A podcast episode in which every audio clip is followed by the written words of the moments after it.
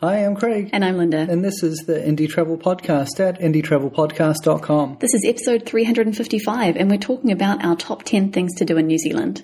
We were going to be in Girona when we said this, but in fact, we're now in Porto. We could not find a quiet place in the entire city of Girona for the last week. You know why? You know, I think it might have been because of the Flower Festival. We were in Girona at a time of the Tomst floors, there were about 150 floral displays and sculptures all around the city. It's a very busy festival. Someone told me they get like 100,000 people a day coming through because of it. That's right. We were in Girona because our friends Pete and Dalene Heck and Sherry Ott were there. They're going to be spending a month there. And because we'd just spent two weeks in Barcelona looking after those small dogs we mentioned in our last podcast, we were pretty close. So we thought we'd go up and see them. But in true style, we didn't realize that there was a huge event going on. So we were really, really lucky to find accommodation. It was very nice, but it wasn't a very quiet place to record. We had a great time, great food in Girona, beautiful city, lots of Game of Thrones was filmed there, which was cool. One of my highlights was probably going up the coast, up the Costa Brava a little bit to a small town where we heard some folk singing. You might think, okay, it's going to be Catalan folk singing, but in fact, it's Cuban folk singing that's been brought on board and kind of kept alive in Catalonia. Yeah, it's very strange. A lot of the songs are sung in Castilian Spanish, but some are sung in Catalan Spanish. So it's quite funny. We're sitting around and Sherry's going, translate for me, translate for me. And some of them I could translate, and some of them I just said, you know what, I still don't speak Catalan. She's like, this is just not good enough, Linda. well, we've got a little clip of that which we'll play for you at the end of the episode. So hang in there and you'll get to hear some habanera. Well, this episode of the Indie Travel Podcast is sponsored by WorldNomads.com. World Nomads provides travel insurance you can buy, extend, and claim on, even if you're already traveling, which makes it pretty unique. Yeah, I remember the first time we found out about World Nomads, and it was so exciting because when we first started traveling, we were idiots, so we didn't have travel insurance, and we needed it for some reason. Like we were going somewhere we thought would be a little bit unsafe. And there was no one, no travel insurance would insure us just for the week or something that we wanted. We had to buy insurance while we we're in our home country.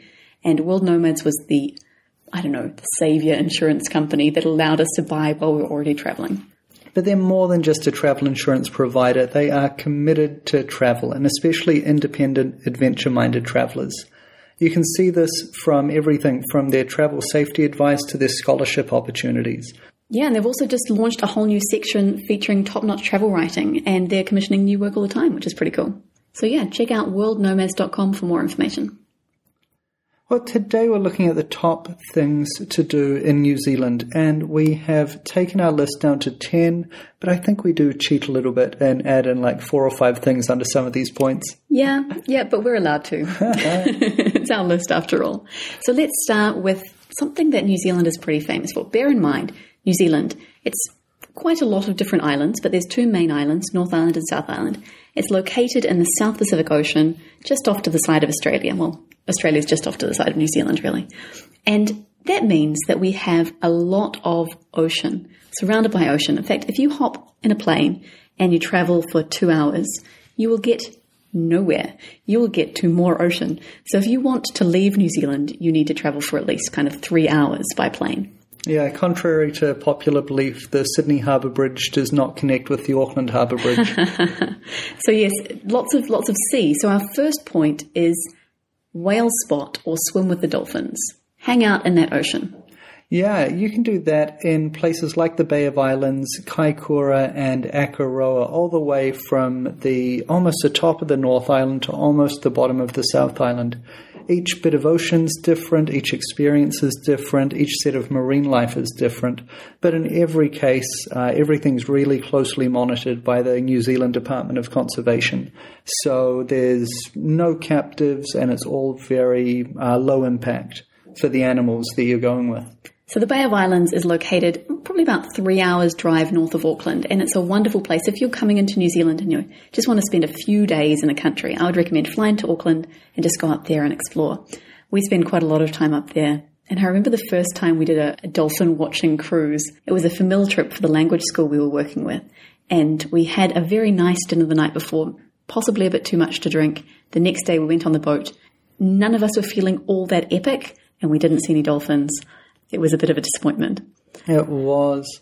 But the next time we were up, we did see some. We went on this little cruise and saw so many dolphins. It was so great. Yeah, it's pretty reliable. You know what? Auckland is also really reliable for whale spotting and dolphin spotting as well. A lot of people don't know that there's a marine reserve through a lot of the harbour. Just going straight out from downtown Auckland, you're almost guaranteed to see some dolphins or some whales. It's neat seeing the orcas just swimming around, and yeah, it's cool.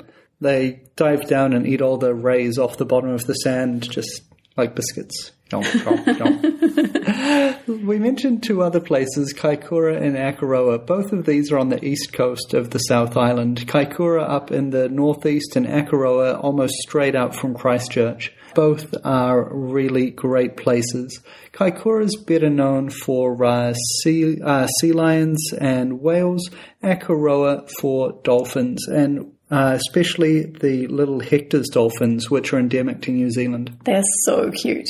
For Christmas a couple of years ago, we bought Craig's parents a dolphin watching cruise, and then last year they bought us the same deal. So we ended up going together. And I wasn't sure what it was going to be like, and it was so cool. We saw so many dolphins, we saw some seals, we saw penguins. It was amazing. So I'd highly recommend if you're going to New Zealand, make sure to see some dolphins and maybe even some whales. If that sounds a bit too laid back, how about jumping off something tall? Bungee jumping, well, commercial bungee jumping, started in New Zealand uh, with a couple of guys, the most well known being AJ Hackett. So AJ Hackett bungees are now franchised throughout New Zealand. What I really like about them is that they have a really good safety record, and in fact, because it was started by AJ Hackett, he petitioned the government to kind of set up the, the laws and rules around bungee jumping and he made them really strict. So that means that we do have this really good safety record of bungee jumping in New Zealand. Yeah, there's nothing like outmaneuvering your competition by making the national safety record your safety record. Yeah, it was actually quite tricksy, but good for everybody, right? so I think the most famous place to do it is the iconic Kawarau Bridge, which is just outside of Queenstown. But there are lots of places to go bungee jumping, including off the Auckland Harbour Bridge, which was where we jumped the first time. The second time we did it, we also went out from Queenstown at the Nevis, and this was, I think, 134 meters high. And just imagine two mountains with a cable string between them and a pod in the middle. And you need to kind of travel out into the middle of the pod and then jump. Also, imagine that it's snowing and uh, you're scared of heights, and you'll get an idea of what it was like for me. I don't think you're quite communicating how awesome this experience was for you. What I really loved about it was as you're traveling up, they played this CD or, you know, collection of music that sounded as if the driver kept changing the channel because the songs that came on were just so not appropriate. It was all about like, I'm jumping, you know, Stairway to Heaven, all of this kind of thing. So it was fun. If you prefer to keep your feet on the ground, uh, consider number three, doing a great walk. So there's heaps of hiking opportunities in New Zealand, uh, and in fact, we call it tramping. It's not hanging out in a park with a bottle of wine all to yourself. It is to to go hiking. And there are nine great walks in New Zealand at the moment, and they're extending it out. But in fact, one of the great walks is actually a great kayak trip. and, uh, you know, it's, it's a bit flexy. But some of the cool things about hiking in New Zealand are there are no large mammals, there's no venomous animals. Uh, in general, it's pretty safe if you have a little bit of bushcraft or you travel in a group, go with someone experienced. If you're on the Great Walks, they're wide, well signposted, and well looked after for the most part. So, if you are interested in doing a great walk, you should visit the DOC website. That's the Department of Conservation. You need to book in advance. And you do have to pay for your hut, which is where you're going to be staying during the hike. And it's not as cheap as you might think, but definitely worth it. I think it's really cheap by international standards. I mean, we've just done one last April, the Milford track, and it was just fantastic. Spectacular. Yeah, I couldn't say more good things about it. Yeah, it was plain, it was rustic, you were sleeping in bunk beds, you were carrying your own food on your back but it was so wild and so untouched, with the exception of a few meters of track and occasionally clearing some trees for safety.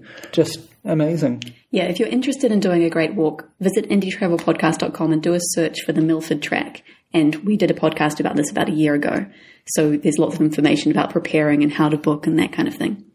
If you're not so interested in an overnight walk, you could do just a day walk. There are lots of them to choose from. The Department of Conservation website has lots of information about that too. And we are really big fans of short walks and longer walks. I remember the first time we decided to do an overnight walk, we weren't very prepared and we'd seen this sign in a forest called Puketi Forest and we decided to walk it with our friends Janine and Ange.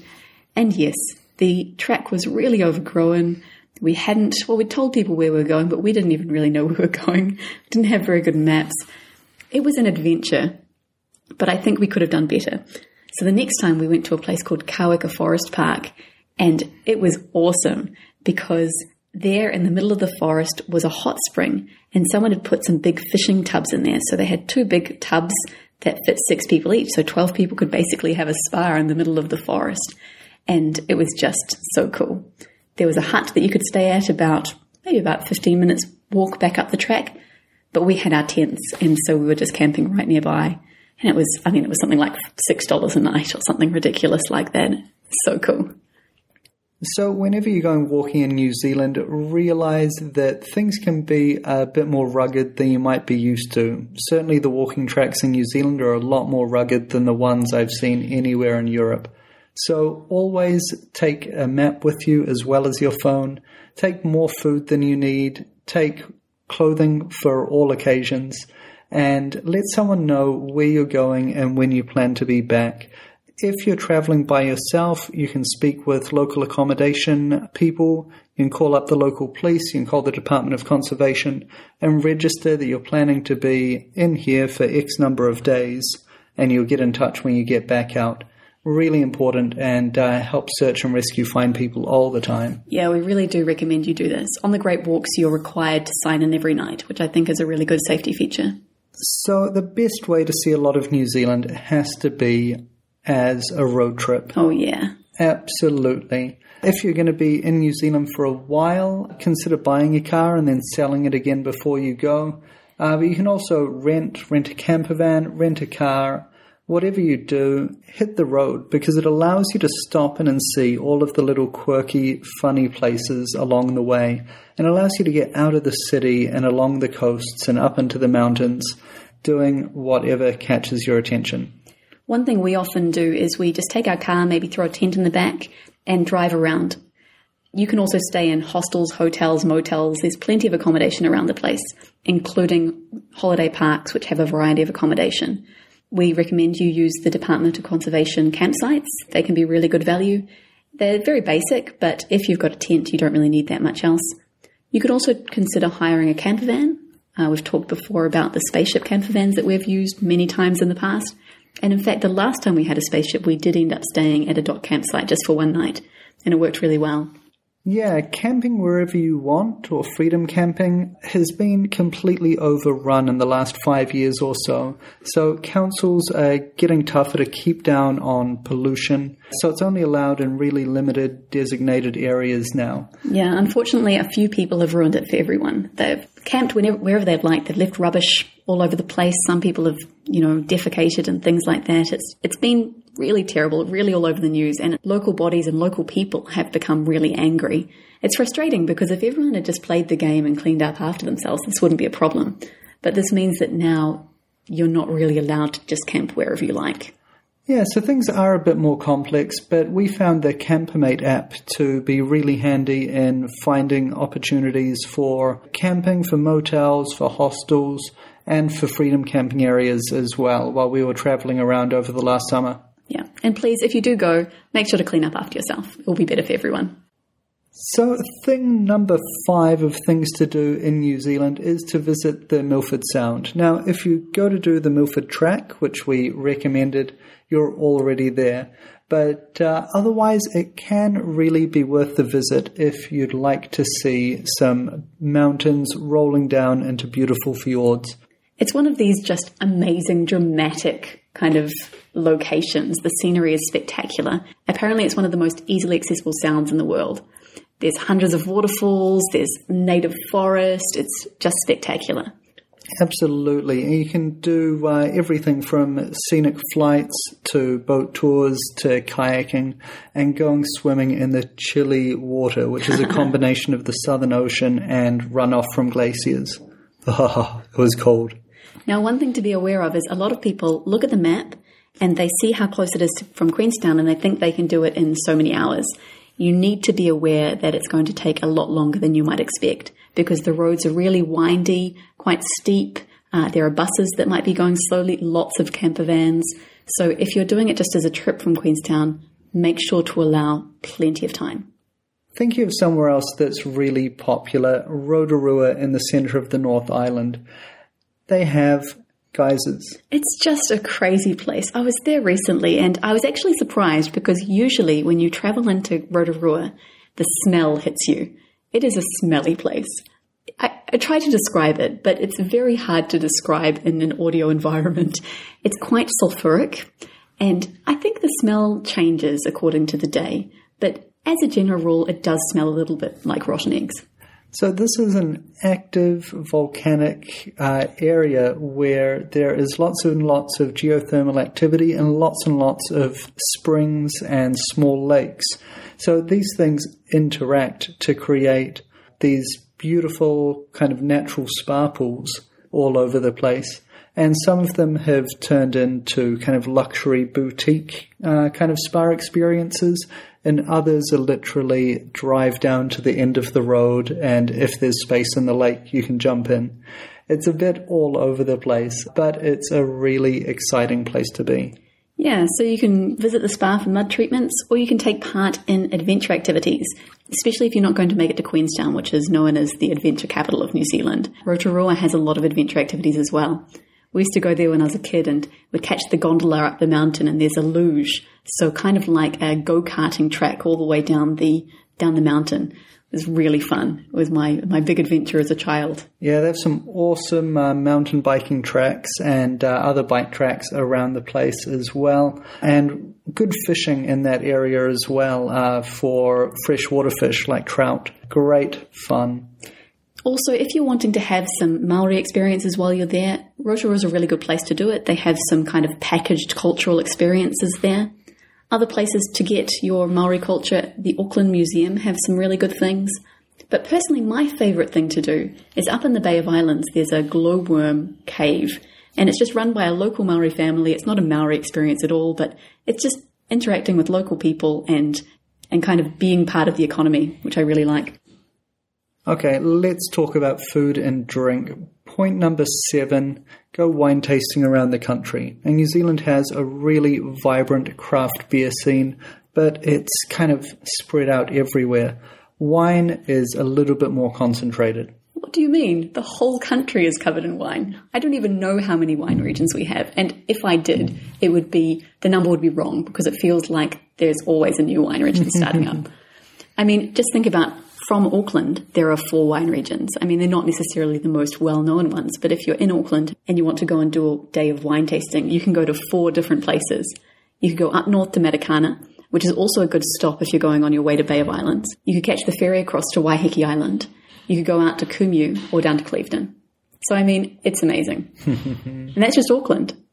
Yeah, thinking about the rest of the North Island, I would say the east coast around the Hawke's Bay, around Napier area, fantastic wines, all uh, your kind of Bordeaux style. Great varieties are out there, along with some little unusual bits and pieces that you can find if you just keep on hopping around the wineries. Also, down around Wellington, there are plenty of places to visit. So many good things. Yeah, you got Martinborough just over the hills there, and yeah, so good. Then also down in the South Island, you've got Marlborough region and Otago. Oh man, so good. It's pretty easy to go wine tasting just out of Queenstown. So if you are based in Queenstown for a while, you can do a day trip. You can do organized tours as well. And if you're not making it that far south, you can uh, go out to the Pegasus Bay area, which is just north of Christchurch, really accessible, just less than an hour away from the CBD. So if you do go wine tasting, be aware that many wineries don't charge for tasting. It's becoming more common to charge, but usually it's just a token charge, maybe $5, and then you don't have to pay it if you buy something, something like that, which I actually really approve of.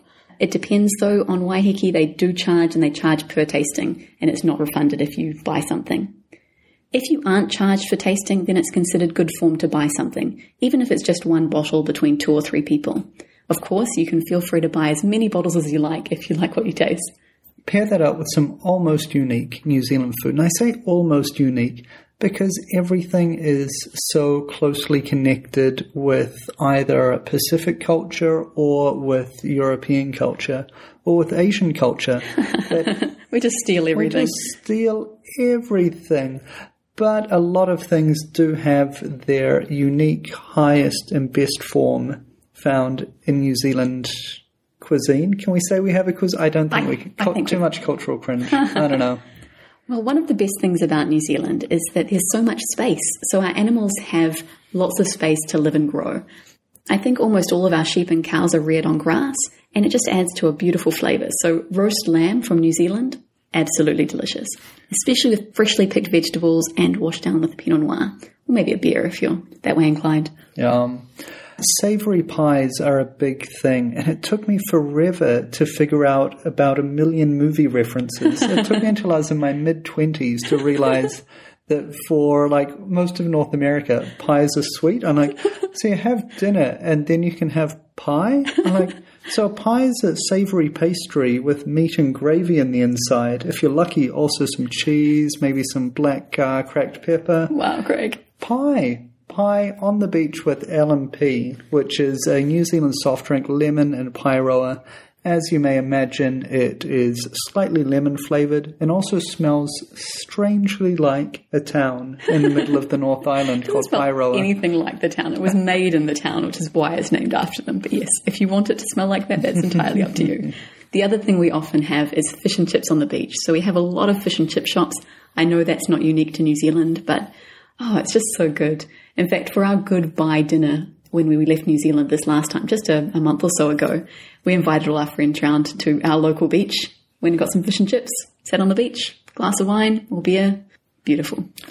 Perfect. If you are after something sweet, uh, kiwi fruit is kind of a, a, a, national fruit. A national fruit, which yeah. we stole from China. New Zealand's are called kiwis, uh, but yeah, the whole Hawke's Bay region, especially well known for its kiwi fruit growing. And finally, pavlova, which is our probably national dessert. There is a long and wide standing argument with the Australians over who created it, but basically it's a, a really fluffy meringue. Yeah, I think we give them Russell Crowe and we keep the pavlova. They can have the sour, we'll have the sweet. okay, let's move on to point number nine, which is to go to an All Blacks match. Now, the All Blacks, our rugby team, is one of the most recognised teams in the world. I think they did a survey of so many thousands of people and found that Manchester United was the most well-known team in the world, and the All Blacks was a, was number two. Yeah, it's pretty crazy for a game that's only really competitively played in about 20 countries. Yeah. But they have a ridiculous winning percentage. One of the the best winning percentages over the last 150 years which is a long time for a team to be successful. That's right. So if you do get a chance to go to a game, get there early, be seated at least 10 minutes before kickoff so you don't miss the haka before the game. Yeah, this is the Maori war dance, which the All Blacks do before every game. And it's really quite epic. I mean, you have these 22 guys out there doing this war dance, shouting. Oh, it's great if you can't see them, New Zealand will continue to be sports mad, even if you don't like rugby. There's uh, regional Super Rugby teams. There's also lots of netball, tennis, cricket, and rugby sevens, which is like a faster form of the game, all played pretty much all year round. There'll be something on. Uh, if you prefer to play games instead of watch them, New Zealand has the highest percentage of golf courses per head of population anywhere in the world, with prices ranging from kind of five or ten dollars a round up to very flash courses where we won't even talk about the price because it makes me cry and I can't go. All right, point number 10 visit a lesser known area. So we've talked about some of our favorite places, some of the places that we like to go, but there is, I mean, it's a large country. New Zealand is the same size as the UK or Italy. And I mean, sure, they're not enormous countries, but they are medium sized. And you think about all the places you could go to in the UK or Italy. New Zealand, we don't have quite that density of places to go, but there are some amazing locations. You probably heard of Queenstown or Wanaka, they're very well known, but what about the Bay of Islands? We mentioned that at the beginning of the show as one of our places to go to go whale watching. As well as being great for getting out on the water, it's also great for history. Yeah, it's one of the easiest places, I think, to access Maori and colonial history side by side. We've got some of the first uh, missionary stations in New Zealand from the, the European colonization period. You've also got what was a very strong area for a lot of Maori tribes. And so it all comes together in one place. And yeah, so cool. So cool. Another place we really like to visit is the east coast of New Zealand. So my dad's just moved to Gisborne, and then just down the coast is Napier, which has got really cool Art Deco architecture. The town was pretty much destroyed in an earthquake in the early 1900s, I think it was 1920s, and it was rebuilt in this Art Deco style. It's so cool. Yeah, and we mentioned it as well for one of the wine regions to get to, and gosh, it's a good base for going out and visiting the wineries. In the South Island, Oamaru, which is south of Christchurch, is just one of these really interesting places. At one point in the 1880s, it was bigger and growing faster than San Francisco, and reportedly had more gas lighting than London. Can you imagine? More gas lighting than London in the Yeah. 1800s. It's Spectacular. Mad. Now, it no longer has the tallest building in the southern hemisphere, a towering five story affair, but it is replete with these beautiful buildings of white sandstone. And it's got this whole Victorian steampunk art kind of thing going on in certain areas.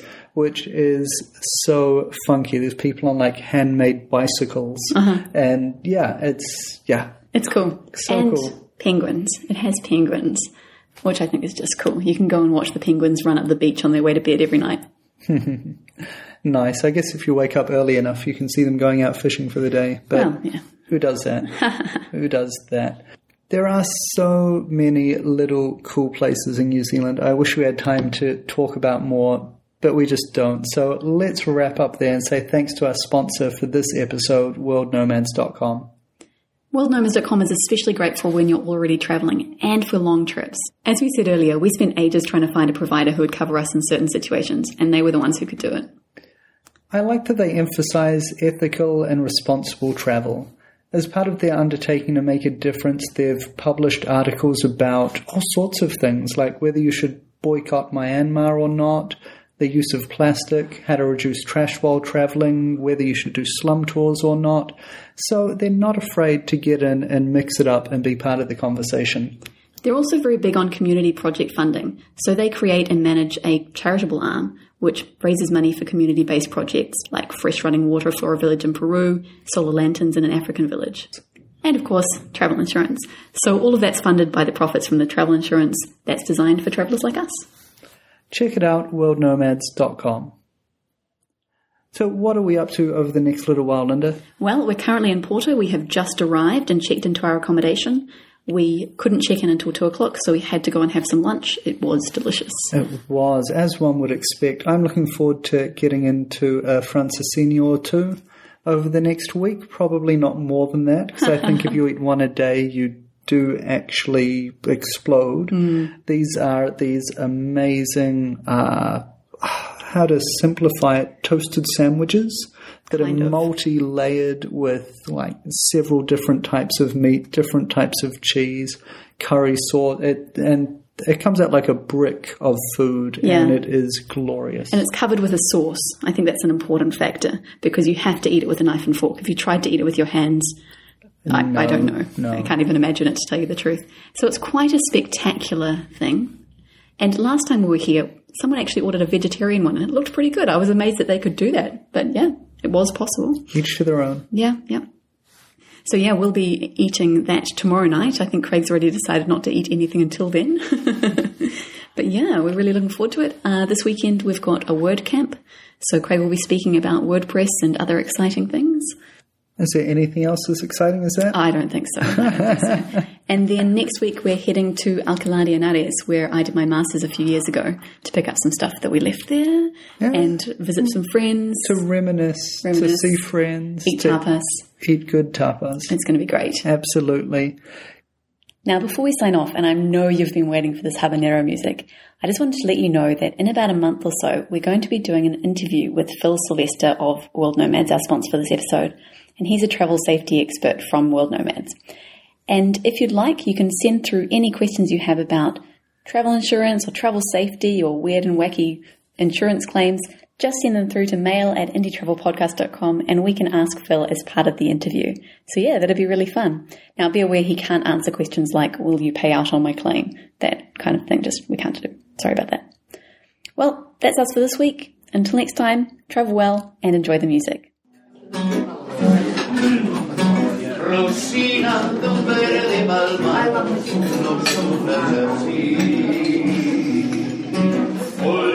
a ese rubio oficial si quiere de aquí. Mi amor.